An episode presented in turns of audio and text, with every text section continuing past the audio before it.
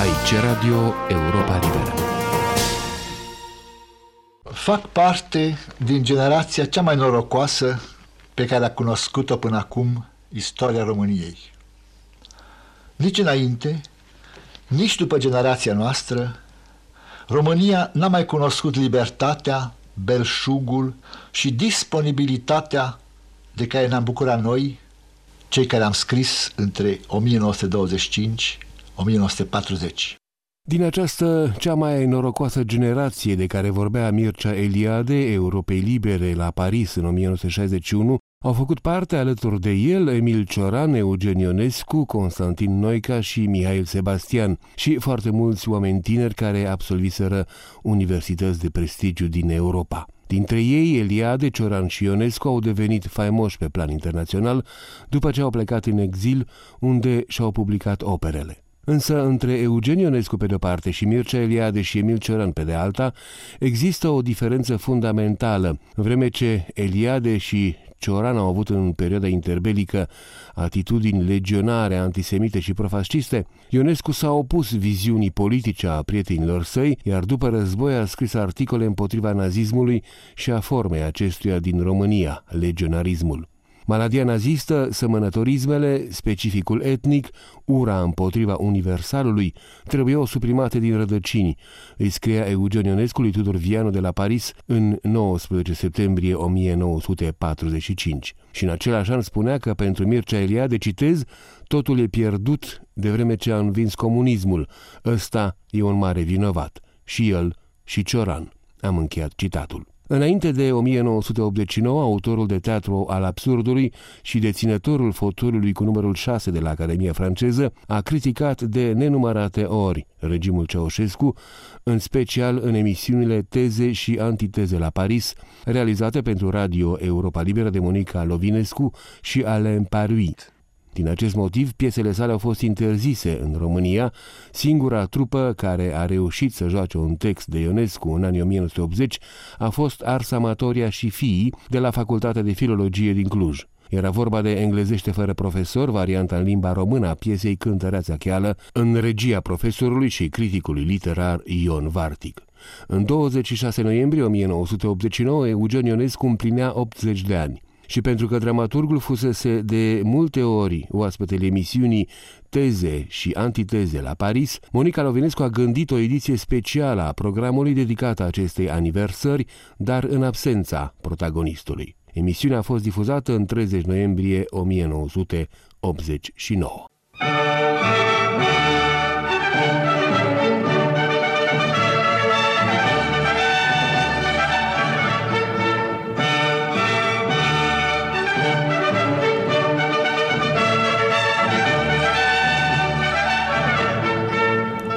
'Teze și antiteze la Paris, o emisiune de Monica Lovinescu.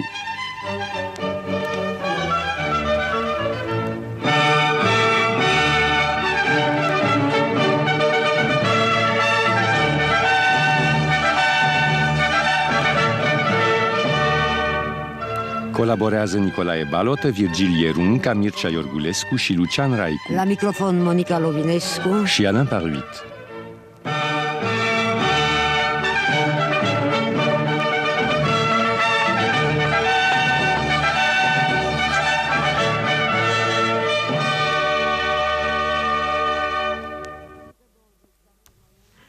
Duminică 26 noiembrie 1989, Eugen Ionescu a împlinit 80 de ani și întreaga noastră emisiune se vrea un omagiu.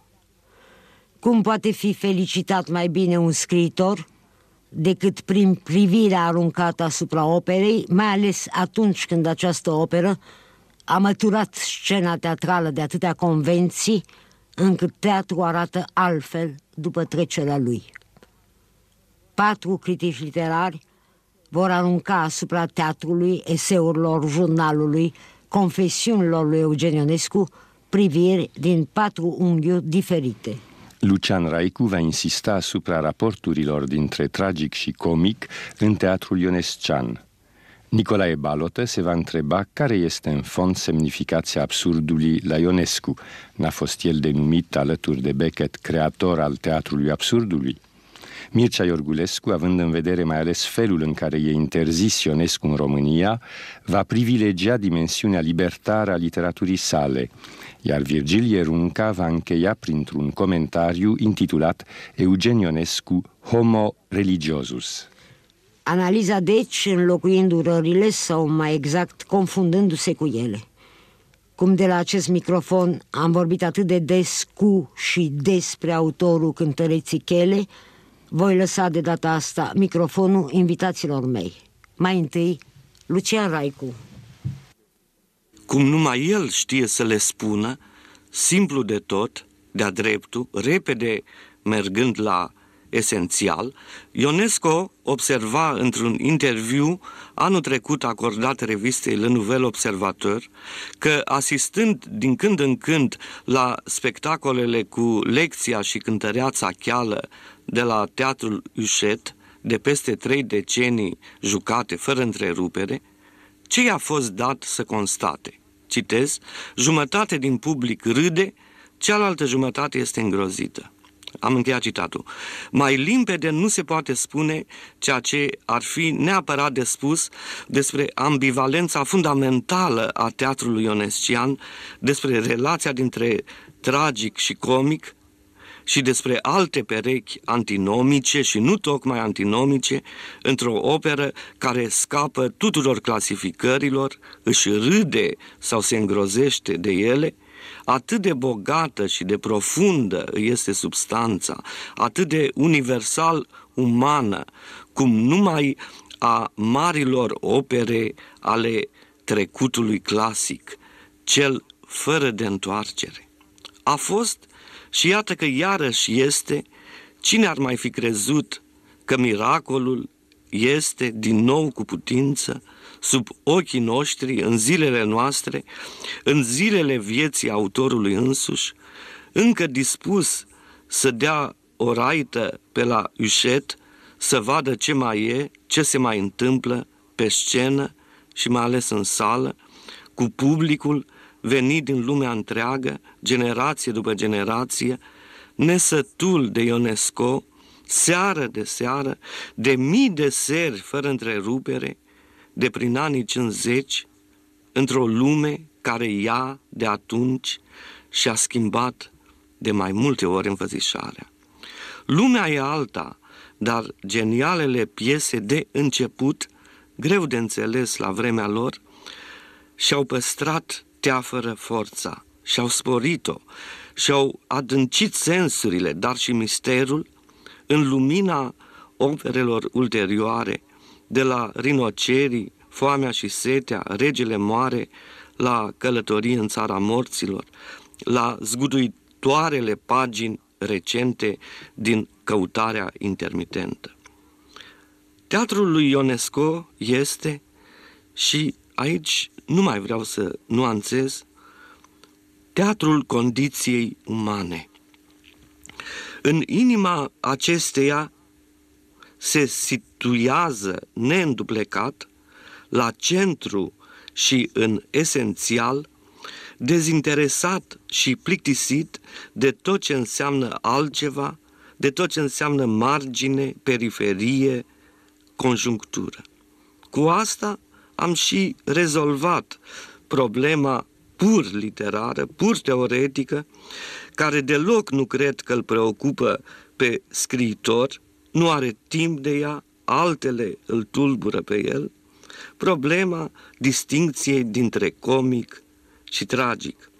Ionesco a fost și este tot mai obsedat de un punct din adâncuri în care tragicul și comicul, disperarea și deriziunea, groaza și râsul comunică în felul cel mai natural, nu se contrariază, nu se stânjenesc, au destul loc sau și îl schimbă între ele fără nicio dificultate. Iar acesta este locul din lume și din umana condiție, locul prin excelență ionescian, unul singur și indivizibil, din care, odată instalat în tinerețe, încă din volumul nu, scris în românește acum mai bine de cinci decenii, scriitorul nu s-a mai deplasat. Nici n-ar mai fi avut de ce să o facă. În el e totul, tot răul și toată intermitenta lumină ce ni s-a dat, ce i s-a dat. De aici, din acest loc, din acest punct, se deschide neliniștitoarea priveliște a vidului ontologic, căruia Ionesco i-a întipărit pe veci imaginea în opera sa, în dreapta succesiune a lui Pascal, a lui Shakespeare, a lui Gogol, Flaubert, Cehov, Kafka, a premergătorilor săi români, Urmus și Caragiale, cum tot de aici, din acest punct și loc, a putut urmări cu dureroasă râvnă de o viață efemerele sclipiri ale paradisului, ale miracolului divin, ale iubirii, mai puțin absente din scrisul ionescian decât îndeopște se crede, cu totul greșit se crede. Nu sunt pe lumea asta decât două esențialități, iubirea și moartea, spune Ionesco, și ca un expert în materie ce este, în ambele materii, se simte în măsură să adauge. Iubirea poate ucide moartea. O spune acum, o spunea încă în scaunele, în acea sfâșietoare farsă tragică, opunând indestructibilul cuplu al celor doi bătrâni teribilei irealități, golului, inconsistenței, stăpânind peste lume, peste o lume în care Dumnezeu nu dă niciun răspuns ce ar putea fi auzit și înțeles. Nu numai tragicul și comicul vin la oaltă spre noi, spre publicul înainte evocat care râde ori se îngrozește de lipsa de sens a lucrurilor, de moartea afectelor, de moartea limbajului, într-o vreme în care divinitatea tace sau emite un mesaj inaudibil, ininteligibil, ca al împăratului așteptat și, în fine, apărut, se știe cum, în ionesciana farsă tragică. Opera lui Ionesco nu lasă nimic neîngemănat. Este nu doar incisivă, necruțătoare, adică parțială, ci și infinită, complexă, abundentă, ca orice operă mare, adică sieș suficientă. În acest, așa zis, și rău zis, sărac zis, domeniul al absurdului, nu lipsește de sigur absurdul. Ar însemna să vorbim cu păcat. Nimeni nu-l întrece pe Ionescu în a sa reprezentare pe cât de dezolantă, pe atât de fastoasă și de strălucitoare în expresivitatea sa, care aproape că îl absolvă, aproape că ne face să acceptăm absurdul și, ca să zic așa, să ne bucurăm de el din moment ce poate produce o astfel de homerică, de rableziană reprezentare. Nu lipsește absurdul, dar nici poezia nu lipsește, nici reveria, nici nostalgia, nici îngândurarea, nici tandrețea, nici dragostea în formele ei cele mai neașteptate și mai deosebite. Îmi vin în minte cele două soții din Regele Moare, fiecare din ele cu un foarte plauzibil discurs îndrăgostit spre a relua formula lui Roland Barthes, sau tulburătorul poem al iubirii filiale din călătorie în țara morților.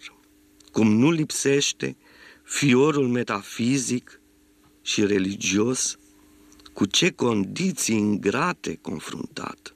dar cu atât mai perceptibil, cu atât mai surprinzător. Toate la un loc, în neîmpăcarea, dar și în paradoxalul lor acord, cristalizează palpabila, copleșitoarea realitate a geniului ionescian.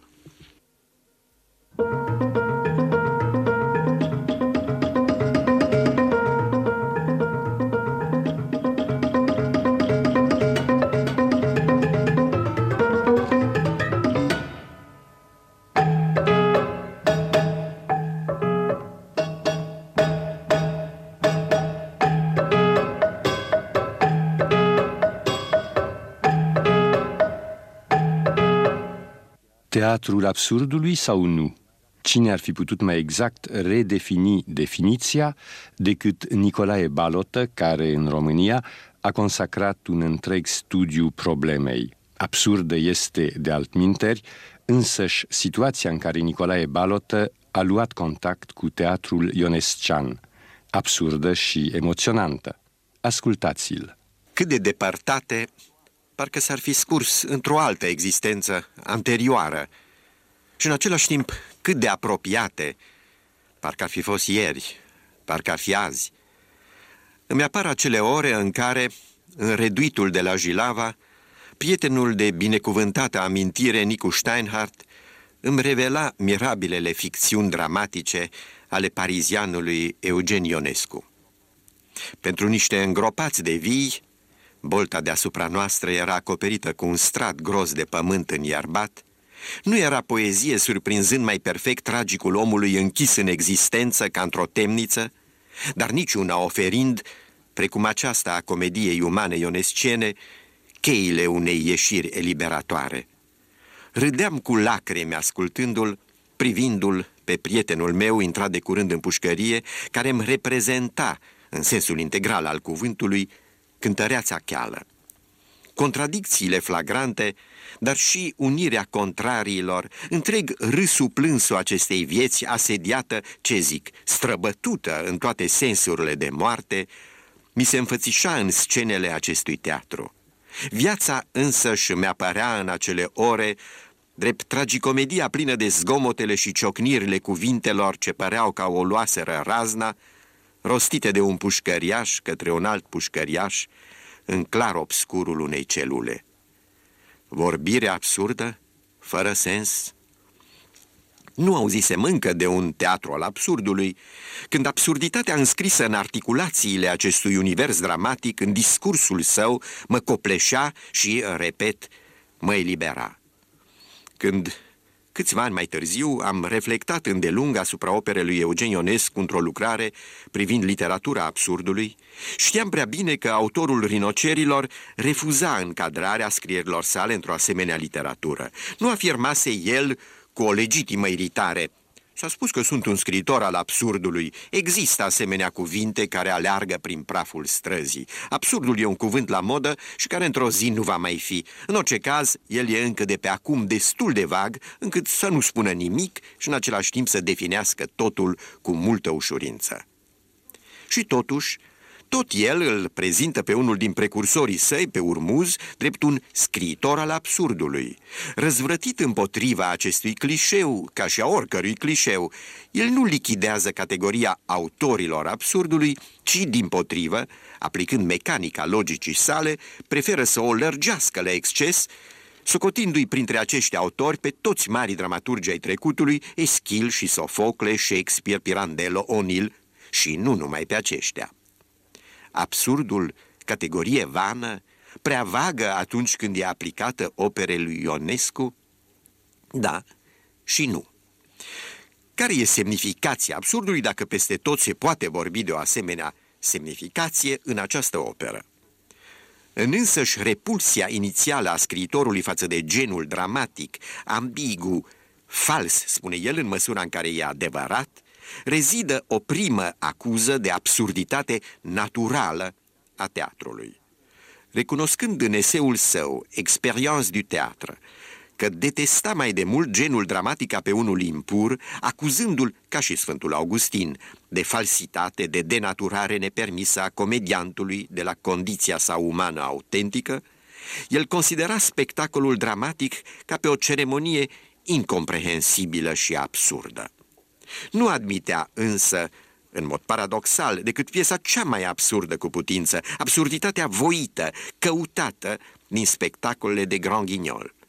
Grotescul excesiv, caricatura dusă dincolo de limite, reducția brutală a gesturilor, simplificarea adevărului prin eliminarea constrângerilor logicii, toate acestea îi dădeau impresia unui teatru totodată profund comic și profund tragic, adică eminamente teatral. Denunțând absurditatea teatrului și, în același timp, căutând voit o maximă absurditate posibilă în această artă, Ionescu își trăda intimul său paradox logic, căci are o logică a sa specifică, o logică pe care o putem numi a lui în pofida, în ciuda. A face, a spune ceva în ciuda faptelor, a situațiilor, a oamenilor, a cuvintelor. De pildă, e o criză a limbajului? Să o agravăm, să o împingem până la limitele sale extreme. Logica aceasta nu admite decât extremele, paroxismele, excesele. Astfel, în ce privește incomunicabilitatea, ea nu trebuie descrisă, relatată ori denunțată în mod simplist, ci trebuie dusă până la ultimele ei consecințe. De fapt, aceasta e logica absurdului. Derivând dintr-o inițială deriziune a teatrului, teatrul lui Eugen Ionescu împinge deriziunea la extrem, urmărind să debaraseze cel mai factice dintre genuri de conformismele, de artificiile sale. Sforile trebuie îngroșate, socotește dramaturgul, folosind o imagine din arsenalul păpușarilor, căci ipocrizia naturală a comediantului și a comediei, care mimează realitatea, trebuie expurgată tocmai prin demonstrarea, prin revelarea ei. Masca să se vadă bine că e mască, scena să nu imite, să nu vrea să pară un spațiu natural, artificiul să se denunțe, să se proclame ca artificiu.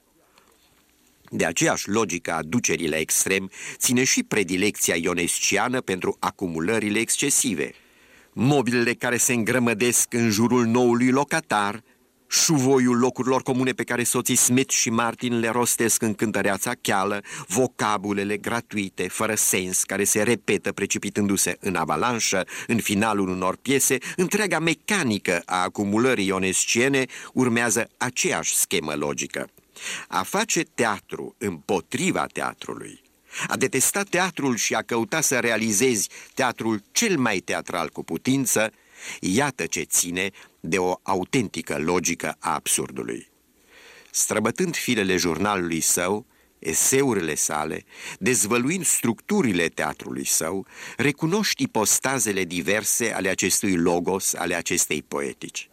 Când definește odată absurdul, Scritorul îl vede născându-se, îl citez, din conflictul dintre mine și eu însumi, dintre diferitele mele voințe, impulsuri contradictorii. Vreau în același timp să trăiesc și să mor, iubire și ură, iubire și distrugere constituie o poziție destul de importantă pentru a-mi da impresia absurdului. Dar, deși vorbește despre ruptură, inadecvare, conflict, dramaturgul nu e un obsedat al opoziției contrariilor, ci al coincidențeilor. Declarații ca acestea, comicul e înfricoșător, comicul este tragic, indică aplicarea spre o logică a lui și, și, mai degrabă decât spre aceea lui ori-ori. În victimele datoriei, autorul vrea să înnece comicul în tragic, după cum în scaunele încearcă sublimarea tragicului în comic. El opune în mod conștient tragicul și comicul doar pentru a le reduce, cum spune el, într-o sinteză teatral nouă. În această sinteză, a cărei noutate n-a fost încă pe de-a întregul sesizată, cu totul asimilată, absurdul însuși se reduce la absurd. S-a vorbit mult și adeseori greșit despre criza limbajului în teatrul lui Ionescu ca despre o neputință a comunicării. Dar drama limbajului nu rezidă la el în absența comunicării, ci din potrivă în abuzul comunicării. În ciuda nonsensului, a absurdului, personajele din cântăreața cheală sau din scaunele comunică, se comunică prin vorbirea inautentică, prin sunete, prin strigăte. Nu e tăcere în acest Babel. Tocmai în acest vârtej comunicațional zărim drama limbajului. Or, Eugen Ionescu a pornit de mult, aș spune, din totdeauna spre un dincolo de limbaj, spre o transcendere a cuvintelor. Agresiunile sale asupra limbajului, absurdul, au acest sens. Căutarea lui, cum ne-o demonstrează întreaga sa operă până la ultimele file ale jurnalului intim, este cum însuși o mărturisește aceea a unui limbaj mai pur. Dublă căutare, a verbului sacru și a tăcerii ce transcende cuvintele. Două căutări ce se suprapun, se conjugă, sunt una și aceeași dibuire în clar obscurul verbului transcendent. Nu cunosc în secolul nostru, al tuturor compromisurilor, inclusiv al celor estetice, artă mai pură, poezie mai liberă de servituți decât aceasta a lui Eugen Ionescu. În puținele zile privilegiate ale unor ani tenebroși, numai ecourile de dincolo de ziduri ale scrisului său m-au înseninat, ne-au eliberat. E virtutea unică a literaturii celor mai mari. De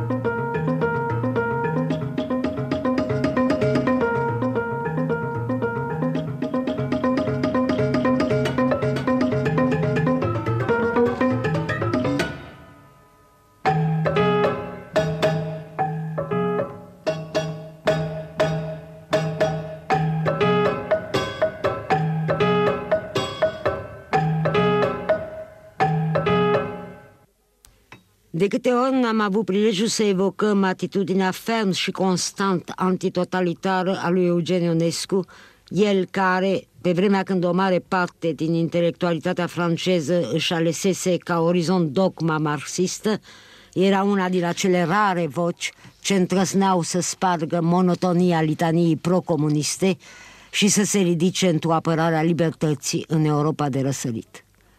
Tot ceea ce se petrece azi în țările din Est și în România îi dă atâta dreptate încât nici nu mai face să revenim asupra unor atare evidențe. În schimb, evocând absențele teatrului ionescean pe scenele românești ale erei Ceaușescu, Mircea Iorgulescu va stărui asupra dimensiunii libertare din piesele lui Eugen Ionescu. Răspunzând, sunt de atunci vreo 9-10 ani, unei anchete despre locul artei în lumea de astăzi, anchetă publicată într-o revistă franceză, Eugen Ionescu încheie astfel, citez, În definitiv, arta este absolut inutilă, dar această inutilitate este absolut necesară. Ar fi mult de vorbit despre utilitatea inutilului. După toate constrângerile, în ciuda catastrofelor și a evenimentelor tragice ale istoriei noastre, arta ne învață libertate. Dacă ar lipsi libertatea, s-ar muri ca și cum ar lipsi pâinea, ca și cum ar lipsi apa, ca și cum ar lipsi oxigenul. Am încheiat citatul din Eugen Ionescu. Arta, așadar, ne învață libertatea și ar fi mult de discutat despre această afirmație categorică a lui Eugen Ionescu, atât ca mărturie și ca luare de poziție în egală măsură definitorii, cât și ca dimensiune constantă a întregii opere, năzuința libertară constituindu-i una dintre principalele resurse de întemeiere și de vitalitate, dacă nu cumva chiar cea mai importantă. Dar mai este ceva aparent exterior. Opera lui Eugen Ionescu, dincolo de clasificațiile și de încadrările strict literare, este percepută ca o operă purtătoare de libertate, ca o operă ce iradiază spirit libertar. Este o percepție de sigur difuză, dificil de analizat, totuși foarte puternică. Fie că este vorba de eseistică, de teatru sau de proză, literatura lui Eugen Ionescu începe, începe și nu sfârșește prin a șoca nu doar provoacă o reacție, obligă la o reacție. Din primul moment și cu un fel brusc și neliniștitor de a institui un climat de inconfort spiritual. Căci nu gusturile, obișnuințele estetice ori modalitățile de înțelegere au fost de atâtea ori contrariate de opera lui Eugen Ionescu de-a lungul timpului, contrariată a fost, în primul rând, capacitatea, capacitatea sau mai bine zis incapacitatea, de a accepta libertățile și libertatea. Nu este o literatură constrângătoare, care te obligă să-i urmezi codul. Este o literatură eliberatoare, care te forțează să treci dincolo de coduri, într-un spațiu al întrebărilor ultime, al certitudinilor și al incertitudinilor esențiale. Într-un spațiu al tragicului intens și copleșitor, de a cărui prezență toată opera lui Eugen Ionescu se resimte. Ori, libertatea și libertățile operei lui Eugen Ionescu vizează tocmai acest spațiu. Este libertatea dificilă a revelațiilor ce nu îngăduie nici pasul înapoi, nici jumătățile de măsură, nici somnolența spiritului, nici nepăsarea mai mult sau mai puțin protectoare. La Eugen Ionescu, libertatea nu are borne, nu se oprește cu minte domesticită la limitele acceptabilului. Depășește aceste limite sau tinde mereu să le depășească, dar nu ca exercițiu de îndrăsneală, ca expresia unei neîmpăcări dramatice cu acceptabilul, a cărui monstruozitate este neîncetat scoasă în evidență. De aceea a șocat, de aceea șochează literatura lui Eugen Ionescu. Și poate că adevărata recunoaștere, fie ea și indirectă, a puterii operei lui Eugen Ionescu de a iradia spirit libertar, nu se datorează atât exegezelor literare ce au fost consacrate, cât unei alte zone de preocupări, o zonă de obicei cu totul lipsită de griji sau de interese estetice, anume regimurilor totalitare. Nu știm să se fie alcătuit, sau nu avem noi cunoștință de existența ei, o listă care să cuprindă numele autorilor interziși de diverse dictaturi în ultimii 40-50 de ani. Probabil că o asemenea listă se va și face la un moment dat, mai ales acum, când o lume întreagă urmărește cu respirația tăiată dislocarea implacabilă a totalitarismului comunist. Iar pe această listă, numele lui Eugen Ionescu s-ar afla, cu siguranță, printre primele, opera lui fiind considerată într-un chip aproape natural, drept extrem de primejdioasă pentru dictaturi și totalitarisme. Deși nu este o operă politică. Sau, poate, tocmai de aceea. Dar trebuie să ne amintim că într-un portret al lui Caragiale, scris în 1953, Eugen Ionescu nota că principala originalitate a lui Caragiale este că toate personajele lui sunt imbecili și că, iarăși citez, eroii lui Caragiale sunt nebuni de politică, sunt cretini politicieni. Iar în opera lui Ionescu însuși, imbecilitatea și spiritul de turmă, condiții, dar și efecte ale totalitarismului, fiind realități rare ori absente, se poate înțelege și mai bine de ce sau prin ce este stânjenitoare această operă pentru regimurile totalitare. Prin radicalismul ei libertar, prin necruțarea ei, prin refuzul de a accepta să se supună îngrădirilor. Din această perspectivă, chiar și o cât de sumară diagrama atitudinii oficiale românești față de opera lui Eugen Ionescu reflectă, de fapt, înăsprirea continuă a regimului poetic din România în ultimii 25 de ani. Reintrarea lui Eugen Ionescu în circuitul public românesc, de asta dată ca dramaturg de notorietate universală, era un fapt împlinit către sfârșitul primei jumătăți a anilor 60. Nu numai că îi se putea cita elogios numele, nu numai că devenise posibil să îi se joace piesele, nu numai că se publicau articole și studii despre el, dar puteau fi tipărite chiar texte de Ionescu special scrise pentru România, cum a fost, de pildă, o evocare despre Mihail Ralea, apărută în viața românească numărul 2, din februarie 1965, așadar cu câteva luni bune înaintea congresului al nouălea. Acest text îi fusese probabil solicitat încă din toamna lui 1964, pentru că Ralea murise în august 1964. Un mare moment l-a constituit apoi reprezentarea rinocerilor pe scena Teatrului de Comedie din București, în regia, dacă nu mă înșel, a lui Lucian Giurchescu și cu Radu Beligan în rolul lui Beranger, o interpretare admirabilă de neuitat. Iar spectatorii puteau auzi, în limba română, un mesaj din partea autorului înregistrat pe bandă de magnetofon și difuzat înainte de începerea spectacolului.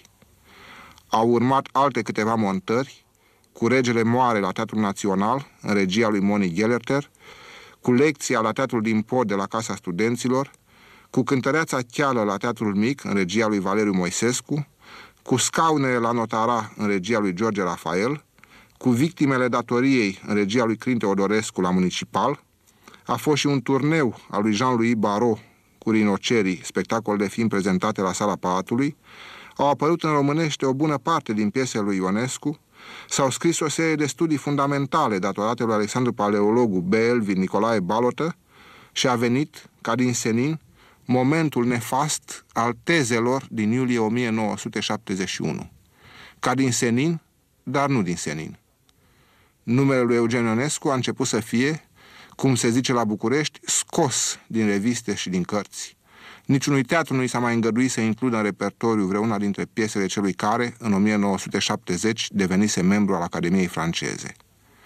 Un destin cu totul semnificativ pentru această atitudine au avut două cărți de critică. Una dintre ele îi aparținea lui Nicolae Balotă și era pe punctul de a fi tipărită în momentul apariției tezelor. Se numea Absurdul. Cartea a fost mai întâi oprită și apoi, după lungi amânări, s-a găsit o soluție salvatoare, aceea de a-i se modifica titlul și de a-l face mai militant. Ea s-a intitulat acum Lupta cu absurdul. Cealaltă carte îi aparținea lui Gelu Ionescu și era o cercetare temeinică, aprofundată, despre începuturile literare românești ale lui Eugen Ionescu. Predată unei edituri bucureștene în 1973, cartea lui Gelu Ionescu a fost sistematic refuzată de cenzură și a putut fi tipărită abia în exil, 16 ani mai târziu, în limba franceză la Heidelberg. În România de astăzi, Eugen Ionescu este în continuare un autor interzis, ceea ce la urma urmelor este un fel mai special de a-i omagia opera și spiritul ei libertar. Pentru că adevăratul omagiu pe care îl poate aduce o dictatură unui scriitor este interdicția. Thank you.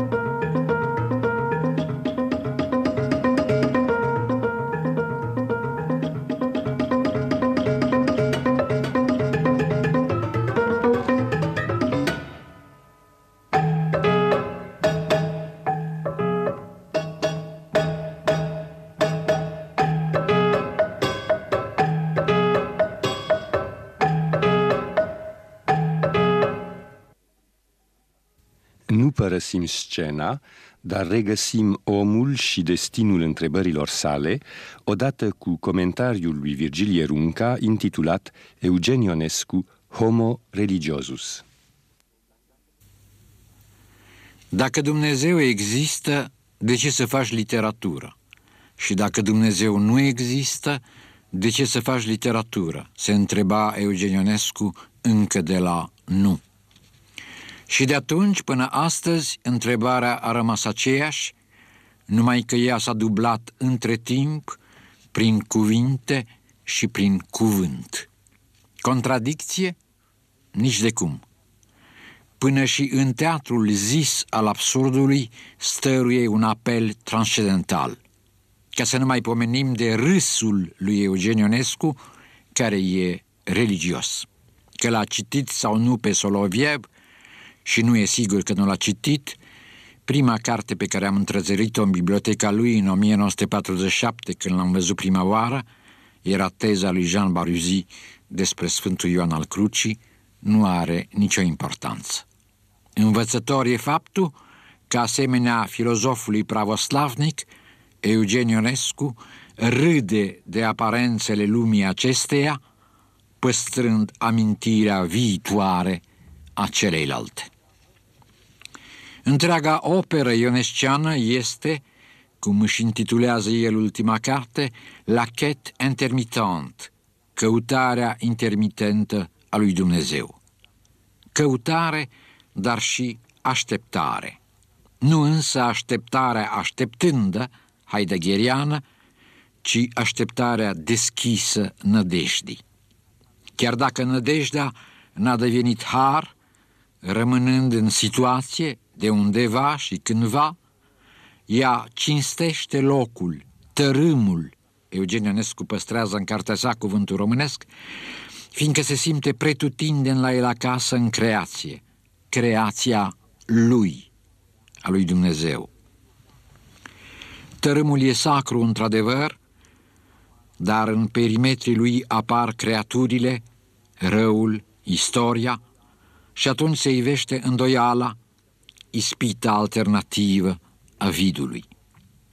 Eugenionescu se lasă angoasat, asediat de neliniște, își afurisește certitudinile și abătut citește în sinea lui dârile zădărnicilor agnostice.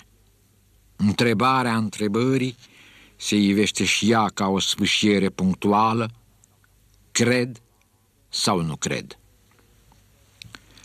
Să-i respectăm toate stadiile interogative, dar să-i dăm și să ne dăm răspunsul consultându-l pe autorul omului viator, Gabriel Marcel. Întrebarea crezi sau nu crezi în Dumnezeu, scrie filozoful francez, este una dintre cele la care obișnuit unii își spun că se poate răspunde prin da sau nu. O analiză mai profundă ne-ar îngădui să dezvăluim caracterul aproape invariabil iluzoriu al acestor răspunsuri.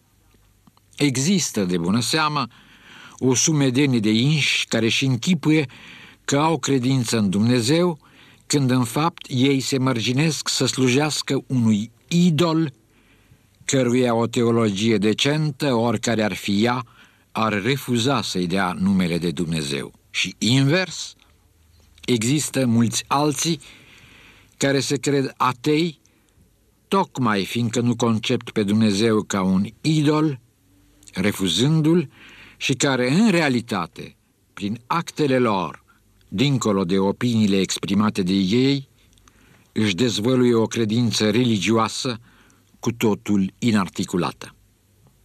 Iată deci că la întrebarea crezi în Dumnezeu ar trebui să se răspundă nu știu dacă da sau nu cred în Dumnezeu, de altfel nici măcar nu sunt sigur că știu ce înseamnă a crede în Dumnezeu. Când unul dintre cei mai autentici filozofi creștini pune astfel problema pentru a instaura misterul, nu mai putem șovăi într-o delimitare a categoriei din care el face parte, el, Eugenionescu. Dacă Eugenionescu simte nu odată plăgile neantului, ridurile nimicului, întunecata eternitate a absenței, nu e mai puțin adevărat că atâtea prezențe străbată opera lui ca o izbăvire mereu înnoită. În primul rând, lumina. Ea purifică peisajul și creatura și, înfrățindu-se cu sensul, regăsește ordinea minimă a lumii.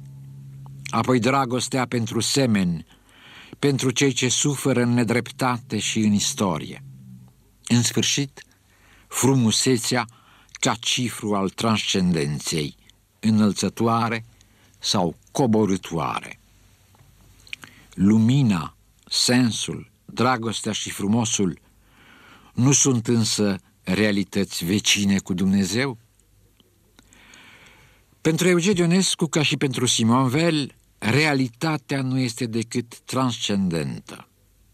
Dar Simon Vel ne mai ajută să înțelegem și un alt aspect al credinței la Eugenionescu. În ultima sa carte, de două ori, scriitorul preferă că se adresează lui Isus și lui Dumnezeu, dar prin medierea lui Isus. Aș vrea să cer iertare tuturor, scrie el, celor apropiați și lumii întregi. Lașitatea în fața lui Dumnezeu, în fața lui Dumnezeu Isus. Da, da, am mai scris, Dumnezeu mi este inaccesibil, Isus ar putea să-mi fie accesibil. Probabil că Eugenionescu deslușește în Dumnezeu Tatăl atotputernicia și vederea, măreția teribilă de la Abraham până la Iov și că acest fascinans și acest tremendozum îi zărnicesc cu tezanța întâlnirii directe. Preferă pe Isus. Isus e mai aproape de sufletul muritorului și păcătosului, e aproape un cerșetor de milă, un risipitor de omenie. Autorul elegiilor pentru ființe mici recurge deci la un dialog pe care îl crede mai adecvat, la o invocație mai liniștitoare. Ceea ce ignoră Eugenionescu, dar cine știa creștinește în afară de Simonvel, este că prin crearea lumii Dumnezeu a renunțat la atotputernicia lui absolută și a abdicat chiar de la ea, sacrificându-și-o prin creație. Creația devenind de creație, deoarece prin acest act Dumnezeu nu și-a sporit puterea, ci, din dragoste de oameni, și-a împuținat-o. Prin abdicare, renunțare, Dumnezeu a devenit dragoste și libertate. Înainte de creație, totul era în tot. După, apare nu numai dragostea și libertatea, ci și necesitatea, tencuind lumea cu contradicțiile ei ce devin până și destin. Pentru a îndura povara necesității, Simonvel face apel la frumos ca mediator. Prin frumos asumăm imanența minunată a lumii și restabilim stoic ordinea ei.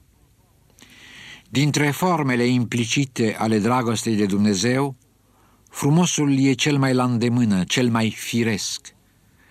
Prin frumos ducem la capăt de creația, fără ca prin aceasta să refuzăm o parte sau alta a realității. Din potrivă, de la cartea lui Iov până la regele Lir, atenția fixată asupra răului dezvăluie cealaltă fața lumii, iar lumea trebuie contemplată în întregul ei. A reprezenta ceea ce e intolerabil, scrie Simon Vel, înseamnă scoate la suprafață întunecimile sub lumina atenției. E operă de decreație, nimic mai frumos în sensul cel mai precis al cuvântului. Eugenionescu face literatură în ciuda faptului că Dumnezeu există, creează, aducând indirect omagiu de creației, răspunzând astfel întrebării lui inițiale și esențiale. Uneori se îndoiește de ceea ce face, dar a face înseamnă la el a fi. În orizontul meditațiilor desprinse din Simonvel, scrisul său ni se impune și mai mult ca o justificare de existență. Bănuind literatura de păcate marginale, el îi transcende limitele și puținătatea aparentă. Iar când aparențele încearcă să se proclame independente de neorânduiala lumii, el intervine direct și ne citește din cartea aceeași la care scrie de mai bine de o jumătate de secol, punând punctele pe ei și pe conștiință. Conștiința nefericită a celui care e martor la singurătatea lumii, dar și conștiința aprinsă a celui care vede invizibilul și numește indicibilul. A fi făcut o singură acțiune de care să fiu mândru, o singură operă care să-i fi plăcut lui Dumnezeu, scria el în ultima vreme. Frumusețea lumii îi răspundea într-un ecou de undeva cândva Simonvel, frumusețea lumii este surâsul tandreții lui Crist pentru noi. Drumul.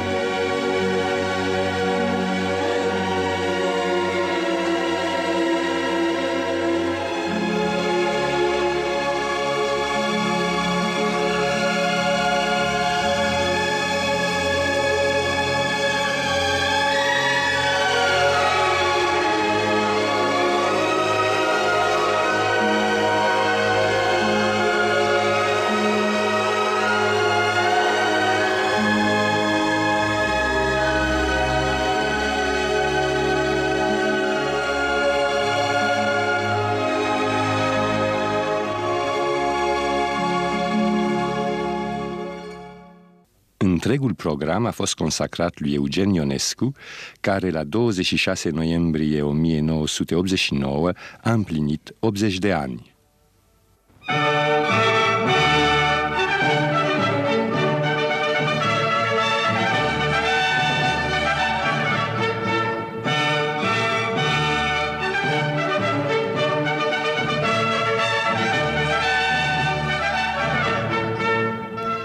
Ați ascultat Teze și Antiteze la Paris, o emisiune de Monica Lovinescu.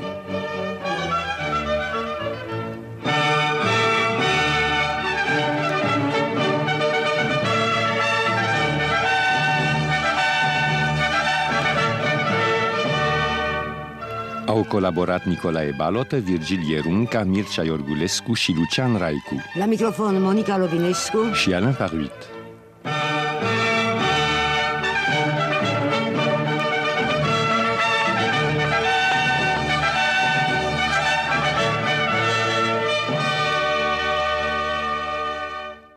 Aici Radio Europa Liberă. Aici Radio Europa Liberă.